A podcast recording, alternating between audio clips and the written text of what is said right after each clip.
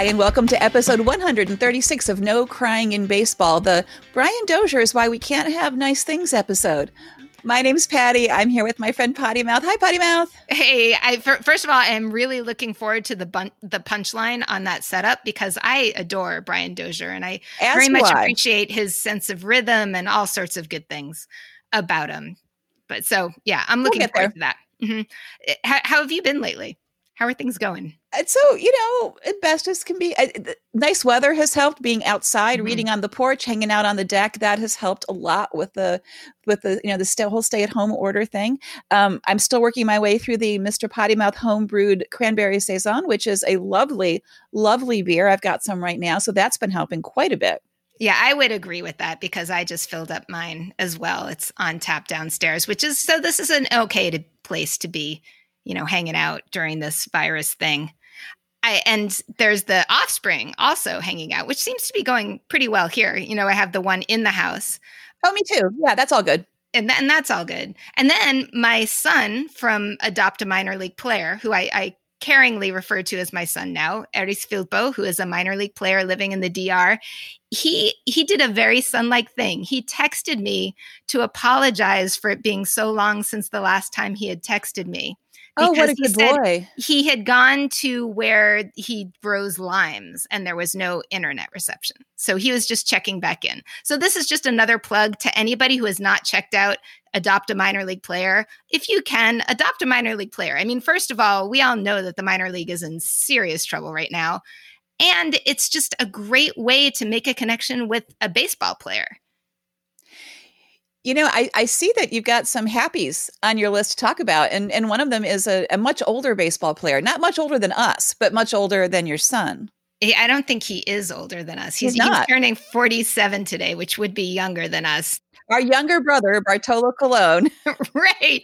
Big sexy, turning 47 today. MLB did an amazing um, compilation, which I think I retweeted. I, if I haven't, I, I will, because it starts off with like a couple of shots of his workout routine. And that is a sight to behold. And also then followed by all of his highlights. But today is also an important day here in Washington Nationals land because this was rock bottom last year. This was the day the Nationals turned it all around. So, as we go into what's happening in Asian baseball in a little bit, we must keep that in mind that things are still mighty early. And at this point, the Nats last year were well under 500. They were 19 and 31. 19 and 31. This is the um, bumpy roads lead to beautiful places thing. This is the bumpy road part of that. And here we go with the turnaround. Happy anniversary, 19 and 31 day. On today's show, we've got progress on MLB plans with appearances by the governor of Colorado, the acting director of Homeland Security, and Brian Dozier. We've got international baseball, including typhoons, sex dolls, and a well deserved yet tragic I told you so. We have MLB staff payrolls and how the Angels are the devil. We have Nelson Cruz doing boyfriend things, and I have a nomination for my concessions boyfriend. And we're going to meet baseball artist Emily Wolfson. All right, it's June, people. It's June. If we want baseball to start, if we think baseball is going to start in July, things have to happen right away. I don't know how that's going to happen because we are in the midst of a lot of negotiations right now. Currently, where we are, the union, the players' union, just responded a few days ago to MLB's health and safety proposal, the 67 page protocol. They have a lot more questions. They're asking for clarifications, and all of those things seem reasonable. This is like an actual negotiation, and they're treating that 67 page protocol document as a starting point. And both both sides seem to be um, understanding and working towards how can we make this work, which is pretty good. The next piece is the is the proposal for the season. How will the season work? Where will games be played? How many games will be played? How will that work logistically? That is going from MLB to the Players Union on Tuesday, on the day that this episode drops. So um, that's something to look forward to. In the meantime, teams are planning for what is going to happen. We don't know what's going to happen, but we're going to have to figure out for sure there's going to be a spring training part two because spring training was so long ago, the players are going to need some time to warm up a couple of weeks. A lot of teams are hoping to use their home fields rather than their spring training facilities for spring training part two, partially because it's it's hot in Florida now. and it may be less hot depend like you know wherever your home team plays it may be less hot but also it's closer to normal this time of year to be living and working in the town where your team is right so it's kind of like bringing some normalcy to all of that and also you're not trying to tr- have people travel back and forth between a couple of different locations between training and starting the season if the season starts are they still talking about a two week spring, spring training That'll be in the proposal. I don't know for sure. It's going to have to be at least two weeks. I've heard two or three weeks. It's going to have to be a couple of weeks for sure. That's why, you know, moving on these things is of paramount importance because if they're talking about starting a season in early July, like around the 4th of July, because they want to get 80 games in or 82 games in, they got to start soon because they can't, there's only so far into the fall and winter that you can keep playing. Although that brings in yet another health risk because the KBO is coming down with an abnormal amount of injuries right now. That's the Korean Baseball League that we're going to be talking about soon. And they had a shortened spring training. Mm. So, yikes. Yeah, yep, that's another whole wrinkle in the whole situation. These plans, um, especially the health and safety uh, protocols, were also shared with state governments for states that have Major League Baseball teams because you know, if a team is going to use their home field, it's got to be okay with like, you know, the, the governor, for instance, has to give their seal of approval. Like, yes, we are, you know, are going to allow this gathering or this use, you know, especially the states that are still have um, the reasonable protocols in place of we're not gathering only essential businesses, all of those things. So, so far, Colorado and California, New York have said, we are okay with this, you know, provisionally, like with no fans. You're, you're thinking about the right things. Mm-hmm. Um, I am now a fan of the governor of Colorado because he said he didn't have any problems with the protocols. He said, and I quote, My main disappointment is that they're going to have a DH in the National League, which I think is a defamation of baseball. So I know nothing else about the governor of Colorado, but I'm with oh. him on this. One of the things that's going to have to be worked out is because we're not talking about doing like the Arizona plan or like the three region plan where each where all the teams come to a bubble like the whole bio bubble thing is no is no more, right? They want people to live at home. Well, living at home in different states means different regulations are in place for health and safety of people within that state. And then those people those teams are going to travel to see each other, right? So there's going to be a much more heightened possibility for infection because people are coming from many different situations, right?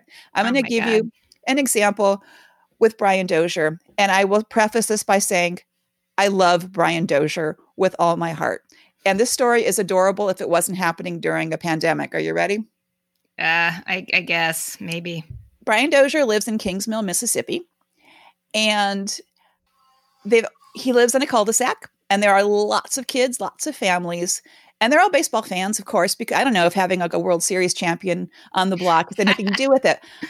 But he, and there's also another player um, nearby who played um, through college, big player. So they decided to turn the cul de sac into a ball field. They painted an infield on the cul de sac. All right, this is awesome. This is a great community building thing. That's a big cul de sac. The kids in the neighborhood, well, yeah, they're for, for little kids. The kids in the neighborhood have divided into a boys' team and a girls' team. The boys' team is um, are the bandits, and the girls are the TikTokers. and they play against each other. So again, community building and adorable. And there's footage. They call it they call it the sack, right? Because it's the cul-de-sac. So they go to the sack to play, and they play every day. And they're going to have a seven game you know World Series, and the champion team gets to hold Brian Dozier's replica World Series trophy. Oh, this all sounds great, except for yeah, we are in a pandemic. People, they showed video of these kids playing. All of these families are crammed onto the cul-de-sac. Nobody's wearing a mask. Nobody's distancing. They're high five and they're hugging. They're having a great time. If this were last year, I would use the word adorable 600 times, and we'd treat it as a happy drinking game, and it would be lovely. And my love for Brian Dozier would grow six times today but it's happening during a pandemic. There are no masks, there is no social distancing. It's not heartwarming anymore. Do you know what the Mississippi regulations are or the I think none level of yeah. I, I just wonder none. what what's happening there because as you were talking about like going from different states, there are some states that are starting to surge again now. So sure. like if you're talking about people in a few weeks starting mm-hmm. to travel. That's yep. so many. That's yeah. There's a lot to deal with there. There sure is. There sure is. And so um, this is kind of heartbreaking. And of course, it was on Twitter. And of course, for fun, I read the comments. And maybe three people said things that I was going to say, like um, masks, distancing, danger. Mm-hmm. And everyone else is like, oh, party pooper. They're kids. They're healthy. Nothing's going to happen. Yeah. You know, come on, America. Let's just let's just play baseball. So uh, that to me is like a little, you know, view on the rest of the country that is not where we are right now, where people are it, close by at least are pretty much following the rules. Not too far away, they're not so much, but yeah. So th- I don't think we deserve baseball yet. And I love Brian Dozier, but not today. I not agree today. with you. I agree with you 100%. I'm so glad you're saying this because I did maybe comment on something on Twitter when I saw something of the like and then realized, oh, I'm doing that with the podcast um, account. Maybe I shouldn't do that. But I think it's okay now. it was another baseball. It was another baseball tweeter. Um, so I just didn't quite agree with the idea that wearing not wearing a mask was an yeah. individual choice. Yeah. Yeah. So here's what the federal government's now doing. Is I just find this um, interesting. So the acting secretary of Homeland Security, Chad Wolf, has um, the, the U.S. has exempted some foreign athletes from the entry ban right? You know, Trump mm-hmm. imposed a ban on people coming from various countries um, because, you know, punitive. But anyway, this is now being lifted for players of certain professional sports, including Major League Baseball. And the quote is from um, Acting Secretary of Homeland Security Chad Wolf In today's environment, Americans need their sports. It's time to reopen the economy and it's time we get our professional athletes back to work gosh darn that poor that poor demographic that plays sports at the professional level gosh yeah. Well, on, on the bright side, since the US is now the global leader in coronavirus, if they're coming in from another country, it might be better than if they're coming in from Mississippi or something. That's right. It'll bring the uh, the odds down. We're right, bringing in right. more healthy people. What's happening happening internationally? Tell us something about that. Speaking of people who deserve baseball, the people of Taiwan and the people of Korea have done their share and they follow the rules and they get baseball. Usually, this past week, there was no baseball to be had in Taiwan because of monsoon. It the the I monsoons almost, or typhoons. I think it was typhoons. What is the difference? Do you know? Um, don't ask me science questions in front of people. they both have Monsoons happen in July. Typhoons happen now. How about that? Is that me lying with exact figures? That that sounds good to me. All I, there was a shit ton of rain. How about that? Shit ton of rain. shit ton of rain, and it, and it affected them in ways worse than baseball as well. I mean, there was a lot of extreme flooding and hardship, but also baseball was canceled until this morning for us, which is last night for them. Right. Uh, so I almost was able to say that the standings this week are exactly the same as the standings last week, but they are a tiny bit different. And I am very happy to say that one of those tiny bits was the Lions getting, yay, a win over the Monkeys this morning. But do not worry, the Monkeys are still retaining their first place, only team over 500 average status. But what the Lions got today, which is pretty fucking cool, is that they uh, got another home run. So they now hold the record for CPBL in most consecutive games with home runs at 22, and it's still going. So that's kind of cool. Oh, but here's a shocker. You know how we talk about uh, all those home runs that are happening in the CPBL? Uh huh. Turns out the balls are juiced. No way. I can't that hardly it. ever happens. Yeah, there were what the 53 runs in two games last week. Um, wait, they're not just guessing; they actually know this. They use the same testing that MLB does, which is interesting because I guess Japan and Korea use a different kind of testing. So their balls aren't comparable to our balls, but Taiwan's balls are comparable. And they actually usually have the same ish um, standard number. Uh, COR, it was supposed to be 570, but they tested it twice randomly this year and it came up higher. So they are planning to G- dejuice their balls uh, soon before the playoffs. Somebody actually commented, sort of uh, insinuation for last year. Maybe they should dejuice them right before the chip playoffs, but maybe they will dejuice them at the monsoon break or something like that. They've done this before. I, I know that they they do test them and they do make changes when they find things are out of whack. Go figure. Well, hopefully it'll get straightened out before it actually makes a huge difference in a championship game. The only other uh, exciting news from Taiwan is their minor league is now open to fans. So look, people are following rules. They get baseball. They get a minor league. I am oh, so man. jealous of Taiwan in so many ways. Uh, Korea also doing well.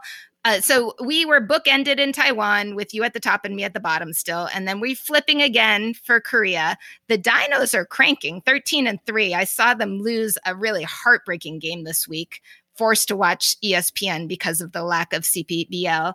And your Wyverns are like really tanking. They're two and 14. But as we said with the Nats, there is hope. Uh, the Wyverns were a second place team last year, but apparently they lost a couple pitchers. And so that is a little bit why they're doing so poorly this year. And their streak news is not very good streak news, but it could have been worse. They almost tied the record of 11 straight losses. That would have been a KBO record, but they stopped at 10. They got their second win after 10. So they broke broke things up enough to not. Can't even be best at worst.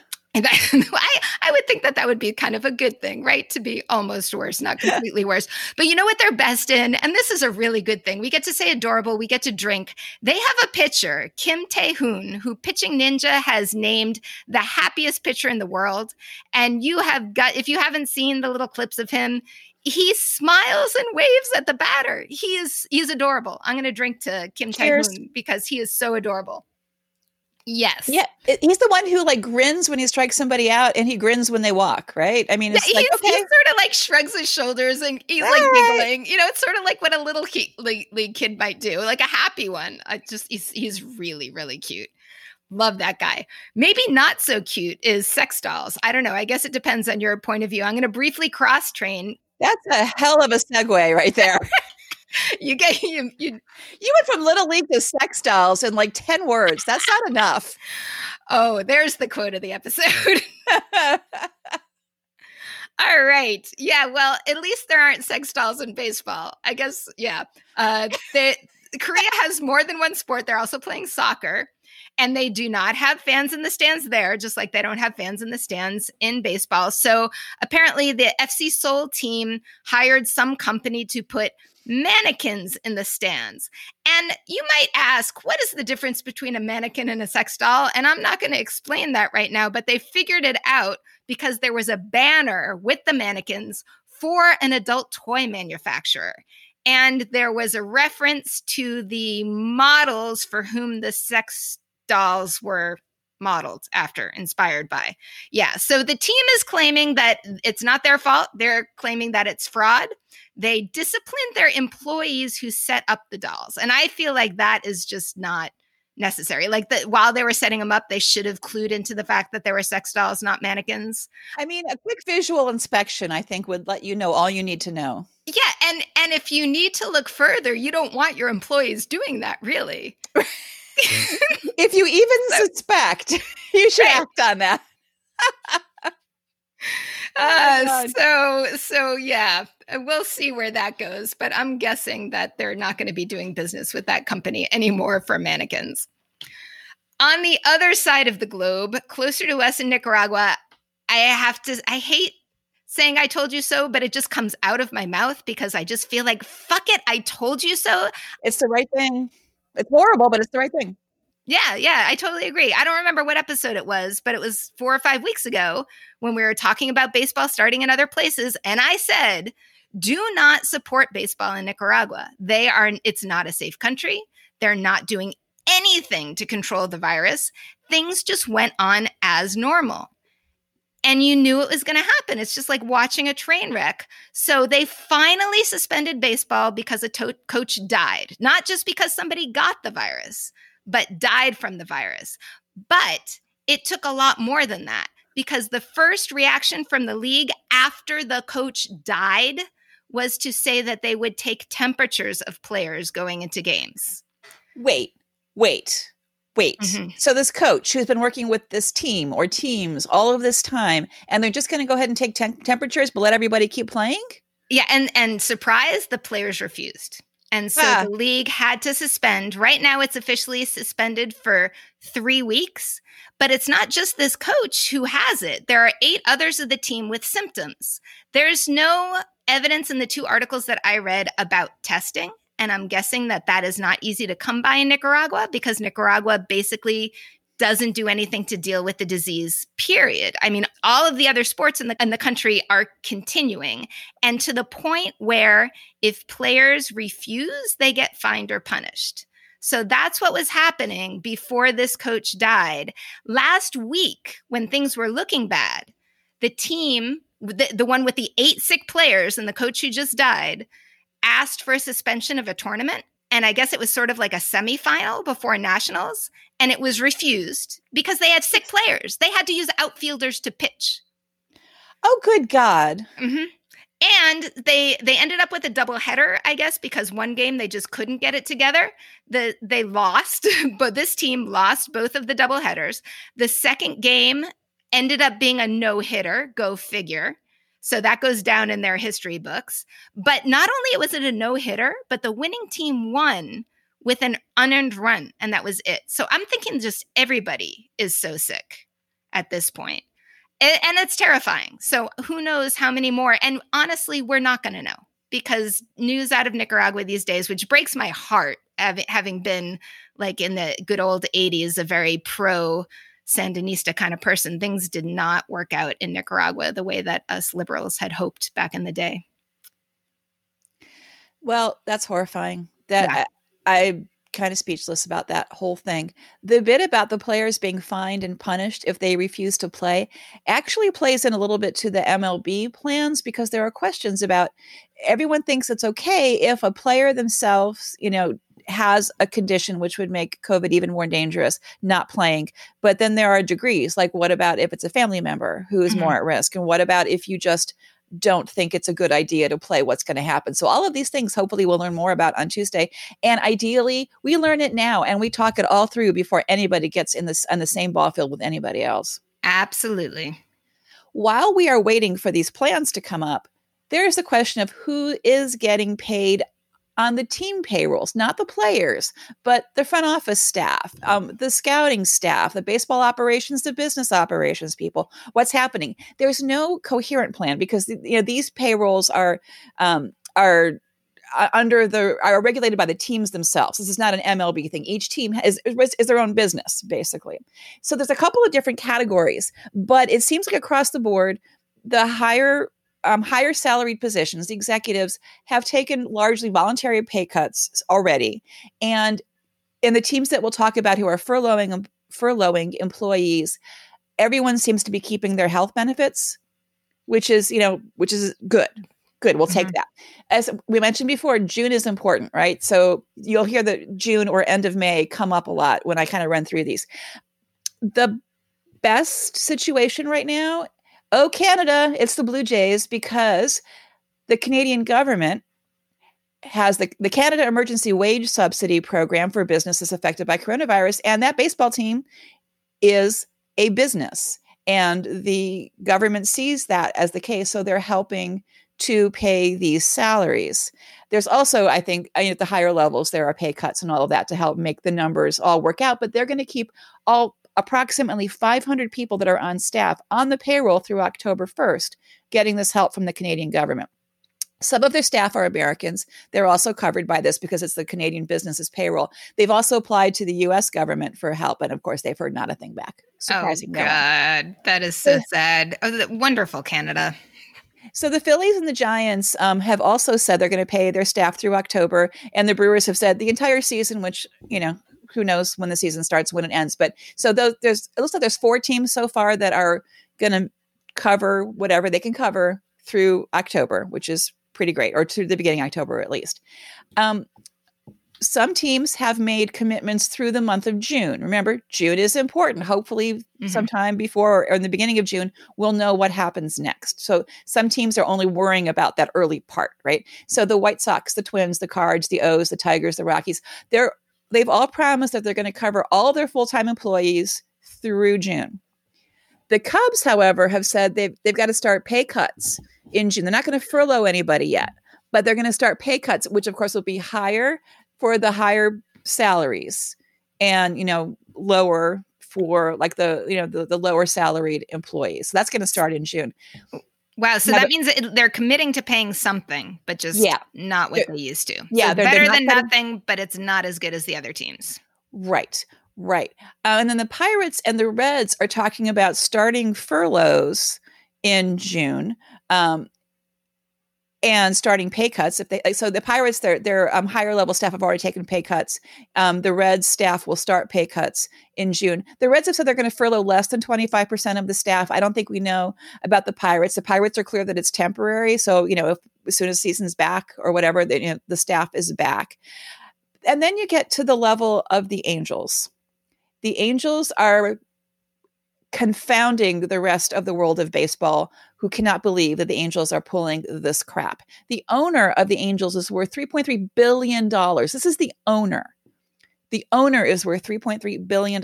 They are they have the most aggressive furloughs of any of the other teams. They are cutting people right and left, including they're gutting their scouting staff. And the scouting staff is super low paid to begin with, as you know, compared to everybody else. So how much money are you actually saving? And here's where it really gets nasty. So we've talked about the the Major League Baseball draft being only 5 rounds coming up in the beginning of June.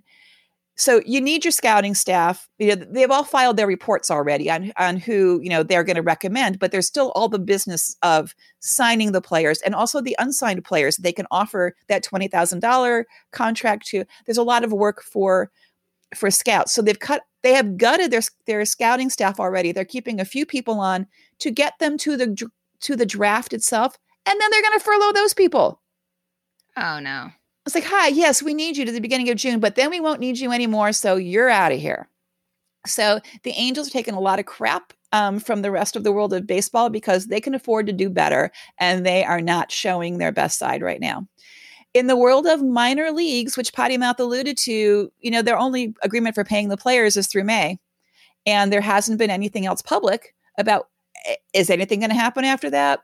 No idea what's going to happen with the with the minor league um, season this year, other than the fact that I don't think it's going to happen.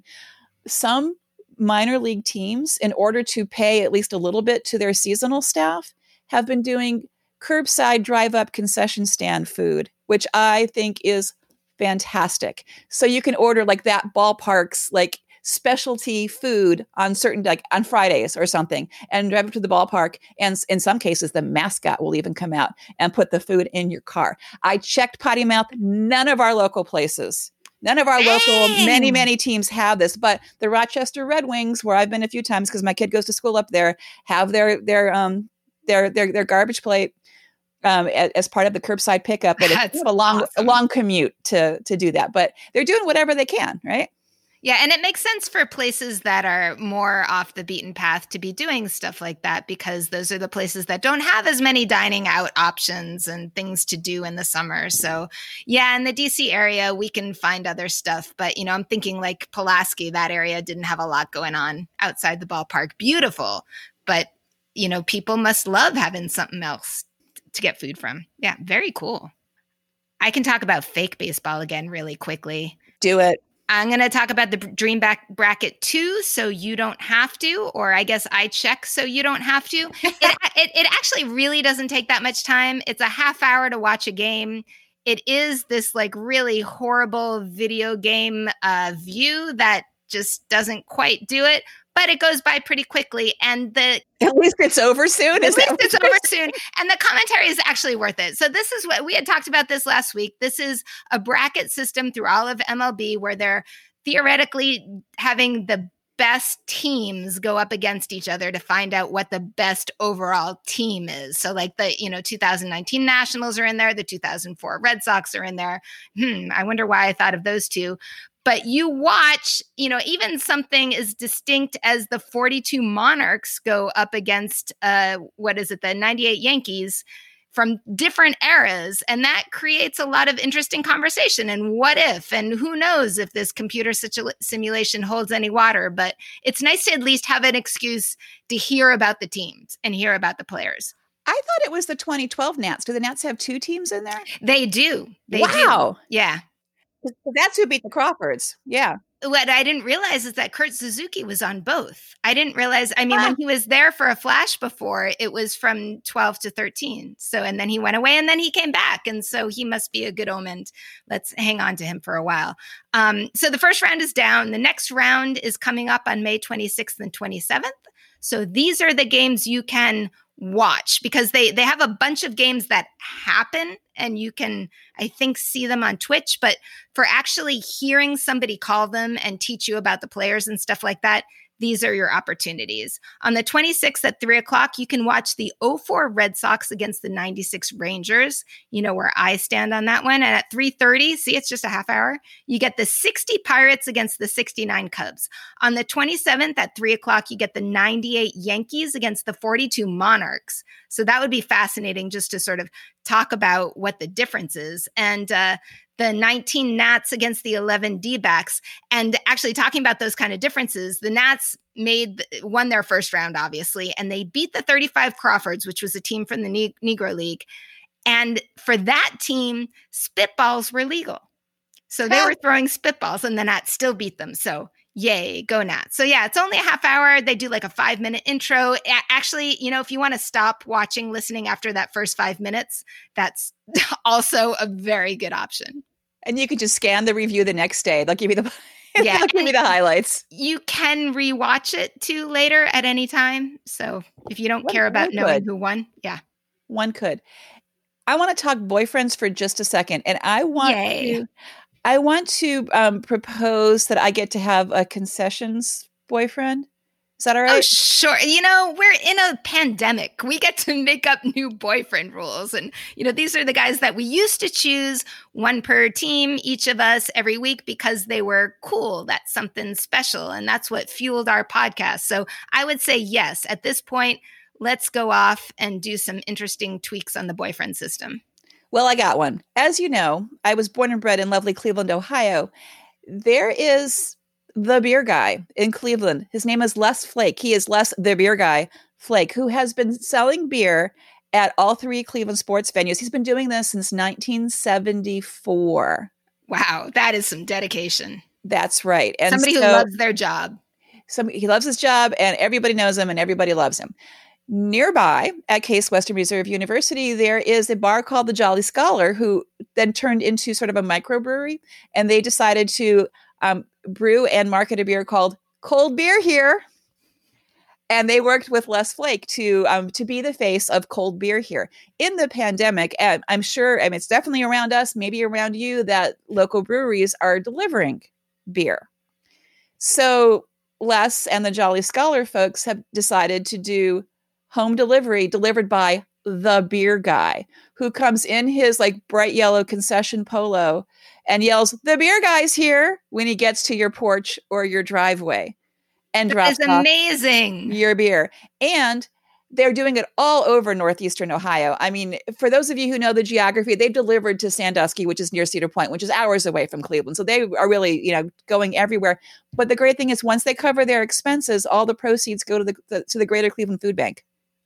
So there's your boyfriend thing right there. He's good at his job. He's got mad skills. He clearly loves his job, and philanthropy. So I'm proposing and beer. that beer and beer and beer's a plus. So you we talk about having boyfriends you want to have a beer with. He can bring the he can bring the beer.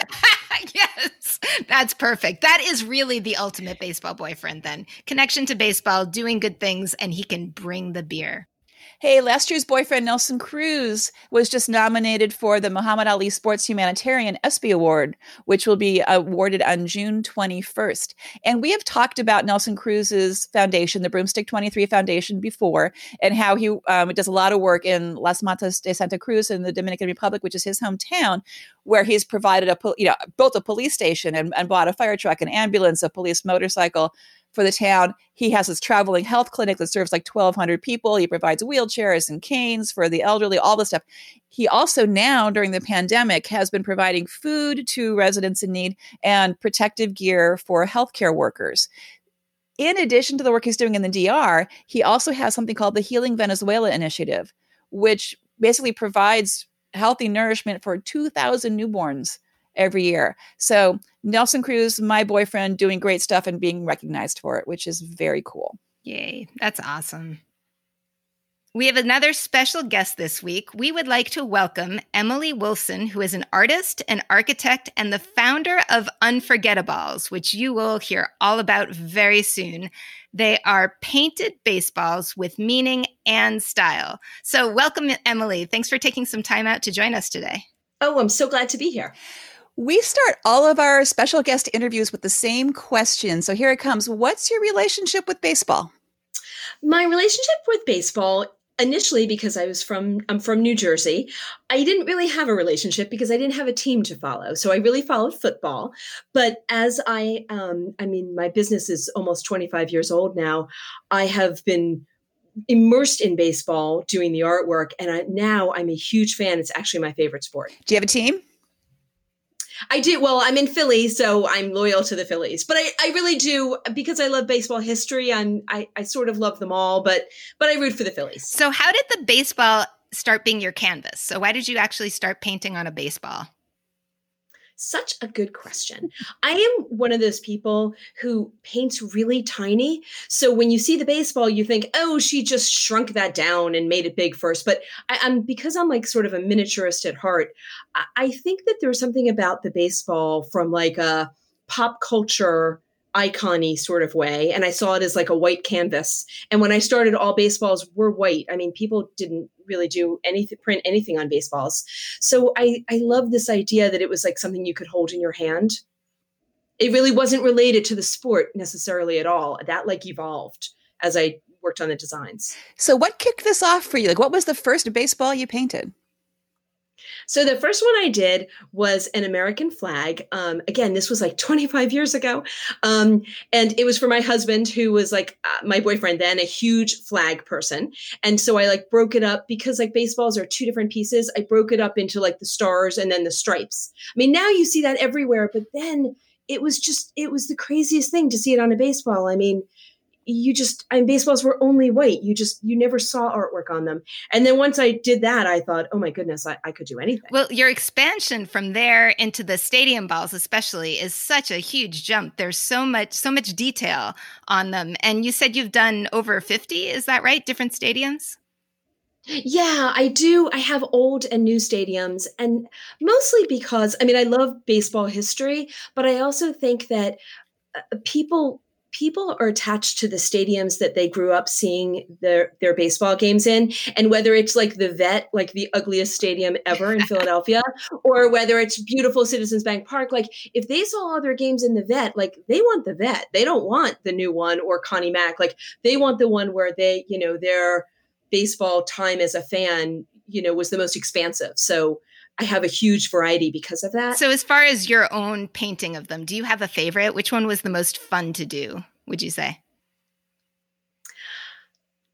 It's I, I, you know it's hard to separate I, I, mean i love the yankee stadium one and it's not just because it sells the most there's something it, i mean that, that's good no it's good but but there's it's so symmetrical like the way it falls on the baseball, it falls so perfectly. And it's such an icon. And when I first did the original Yankee Stadium, um, I don't know, it was just, it was such a beautiful park. It was really fun to do. I mean, the new one is nice too, but the the original one was just really beautiful. So I, I guess I like that the best. So just to clarify, which is the big seller, the old Yankee Stadium or the new one? That is a good question. I'd say new. Interesting. Because I guess as I've been in business longer, I have a broader base, and then that broader base has been to the new more than the old. I just have to say, as someone who has visited the new one and someone who's a Red Sox fan, that I'm sure that you made a better version on your baseball than one what, what one could actually see in real life because it's it's not. I didn't have a, a good experience, sort of aesthetically, at the stadium. So it's great that you can even bring that to life. well, I definitely think that the new stadium is, you know, I mean, look, it's modern Yeah. and whatever, but I just think the old one was beautiful and the new one is fine, but not the same. So you do movies and pop culture kinds of things. How how did that come about? Because you've got like you know stadiums are the thing that that people share and they can go to and visit, and the movies are a little bit more I don't know ephemeral. I think that I sort of, I, as I began with the stadiums and I was thinking about like, what do people really associate with their team besides just the logo, which, and I don't do logos.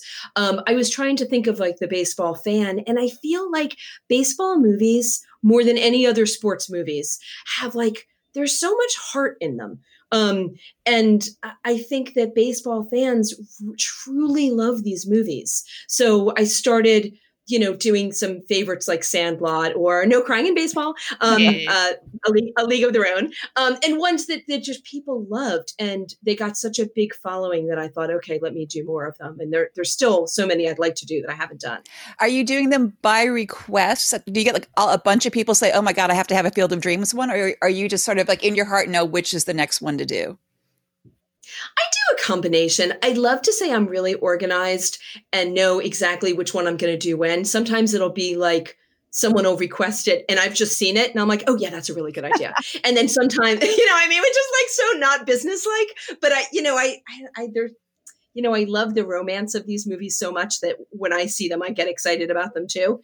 Um, but yeah, I, a lot of times it'll be it'll be jump started by a request from somebody and I'll start to think about it. So we discovered too late that you retired baseball, so we totally missed our chance on a no crying in baseball baseball.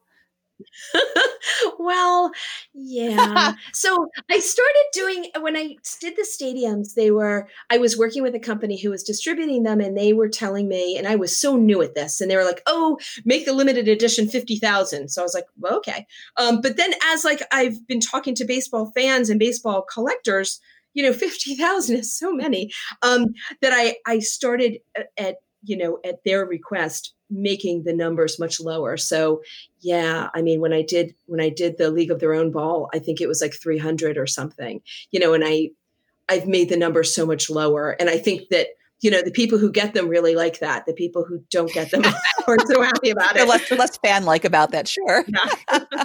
Although that's that's a little bit of encouragement for folks to go to your website and and buy quickly because if you see something you like, you don't know that it's still going to be there for a while.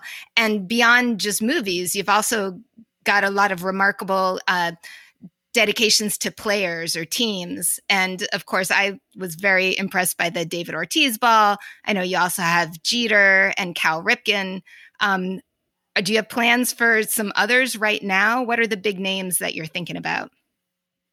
Um, you know, before COVID, I actually was ironically thinking about doing the greatest baseball players of all time, like in a series.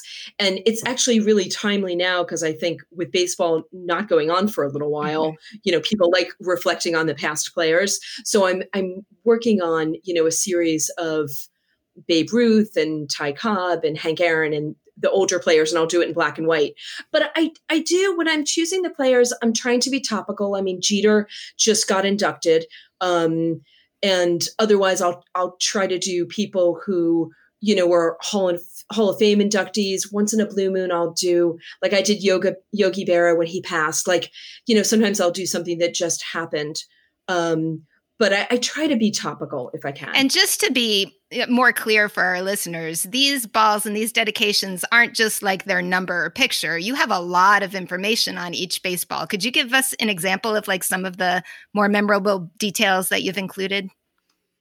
Sure. I mean, I, I think of it because I'm sort of a miniaturist at heart. I think of it like I'm trying to create this world on the baseball. So I want to get everything that somebody would love about that player or about that stadium or whatever it is I'm trying to put on the ball. So as you're turning it around, you're going to see all these different details. So I'll do um, for players' balls or when they're inducted, I'll do their their famous stats. Um, I'll I'll try to do some sort of like little iconic picture of them, you know, either at bat or um, you know in the stadium. Um, I'll do their nicknames. Um, I, I've done World Series balls, and I I like almost crowdsource the ideas that I put on there because I try to get really what like a fan is looking for so much beyond just a name and a logo you know like so much more about the character mm-hmm. um did I did that? Oh yeah, absolutely. And okay, right, right, before we started recording, I was just talking to Patty about your world, your last two World Series balls, and how interested I am because I'm both a Red Sox fan and a Nats fan, and the way that you captured the the feeling of each one, which were very distinct uh, championships. I feel like I, I got to go there. That's that's where I'm going to start with my collection. I think. Yeah, it's really helpful. I mean, I think that's where I really started the sort of crowd ideas was for the World Series balls because I would be on my Instagram feed while I'm watching the game and I'll be looking at things people are posting and songs and you know signs that are, are clever sayings that people would associate with like that team that year and then I try to capture that on the ball because I'm not doing logos I'm trying to sort of like give you more the feeling of that particular team at that moment than just the logo is going to connote. So that's why I like adding, you know, as much detail as I can, you know, putting it on there real tiny so I get as much information as I possibly can. I like all the research that goes into this, whether it's, you know, the the, the sort of the popular research that you're doing, but also if you're doing these historical players and and stadiums and all, you're doing some deep dives. Is that I, am I'm, I'm thinking, you know, I'm chicken and egg here. You say, you know, you're, you're really into baseball history. Did that come from having to dive into it to do this research, or was it the other way around? No, definitely it came from having to like as I began doing these balls that had to do with research, I find that, you know, baseball fans, and maybe this is true of all sports fans, but definitely baseball fans, like, you know, you don't get it right. They're going to tell you yeah, um, yeah. in droves. I mean, I will get so many emails. So, you know, and, and because these balls, I do an original painting, but then these are prints of the balls. They're not the original painted ball. I can imagine. Um, yeah because you know for time and mm-hmm. cost. But um, I, I have printed balls before with a mistake and then i had to throw them all out and redo it. So i'm really careful now. I actually i spent a lot of time researching and even once i've researched it i will still send out an email. I have a group called proofreaders and they'll look at my artwork and tell me if my facts are right because to with the deep dive aspect i mean you can't do wikipedia which I should know because I told my kids that, but like there I was on Wikipedia. Um, and it's not, you need like baseball almanac, you need baseball reference. Like now I know the places that are actually accurate, but originally I, I kind of was doing, I guess, just what popped up, which was Wiki. And now I realize that, you know, I, I really do need to dive much deeper. I can relate as a teacher too. I definitely say one thing and do another when it comes to Wikipedia yeah. and preparing for our podcast. Yeah. So where can people find these beautiful baseballs? Um, so I have a website where I have, um, you know, almost 150 different designs. It's unforgettables.com. Um, and uh, you can just hop on there and view them all. Uh, can I can I give your viewers a little coupon code if they if they get on there and see something they that like? Would love that. Fantastic. Yes, please. Okay, so when you you order whatever you want, you put it in the cart, and then the discount code is no crying. So it's the two words, either together or separate, both will work. Thanks. That's right. And it's ten percent off. Oh, lovely. Thank you. That's very kind. Yeah, right in time for Father's Day, folks. Yes. Absolutely. All right. Anything you want to you want to make sure that our listeners know about you before we say goodnight? Um, no, but I was so I'm so glad to be on here and I'm so like excited to find different ways to reach, you know, avid baseball fans because they're, you know, they give me ideas, they help me with the ideas I have. I mean, it's it's a great, you know, place to be able to get in touch with people. Yeah, and so thank you. So oh, much. our pleasure. We are very in favor of promoting women working with baseball in any way, and very much appreciators of art. So it seemed like a really good fit. So thank you so much, Emily, for joining us today. We will definitely stay in touch. I'm going to be checking out those World Series baseballs for sure. And folks, remember the discount code No Crying with or without a space when you go to unforgettables.com. Great. Thanks so much. Thanks again to Emily Wolfson. It was so much fun to talk to her and her fabulous baseballs. And remember that coupon code of no crying to get your 10% off these gorgeous stadium and player and um, pop culture baseballs that she paints with her original artwork. In the week coming up, I'm going to hope the rain holds off in Taiwan because I've missed my breakfast baseball for a good portion of this past week. And I'm going to be watching for that MLB plan to see what the heck they're going to propose to the union for how this season's going to work. Yeah, I'm with you there. I'm tired of the backup ESPN deal. It has not gotten any better. So let's hope for CPBL this week. Please feel free to catch up on some past episodes you may have missed. Tell your friends if you think they'd like to hear us talk about baseball. Leave us a review or a rating if you get a chance, and please find us on social media. Talk to us on Twitter at NCIB Podcast or Facebook and Instagram at No Crying in B-Ball. You can always drop us an email at ncibpodcast at gmail.com. And until next week, say goodnight, Potty Mouth. Good night, Potty Mouth.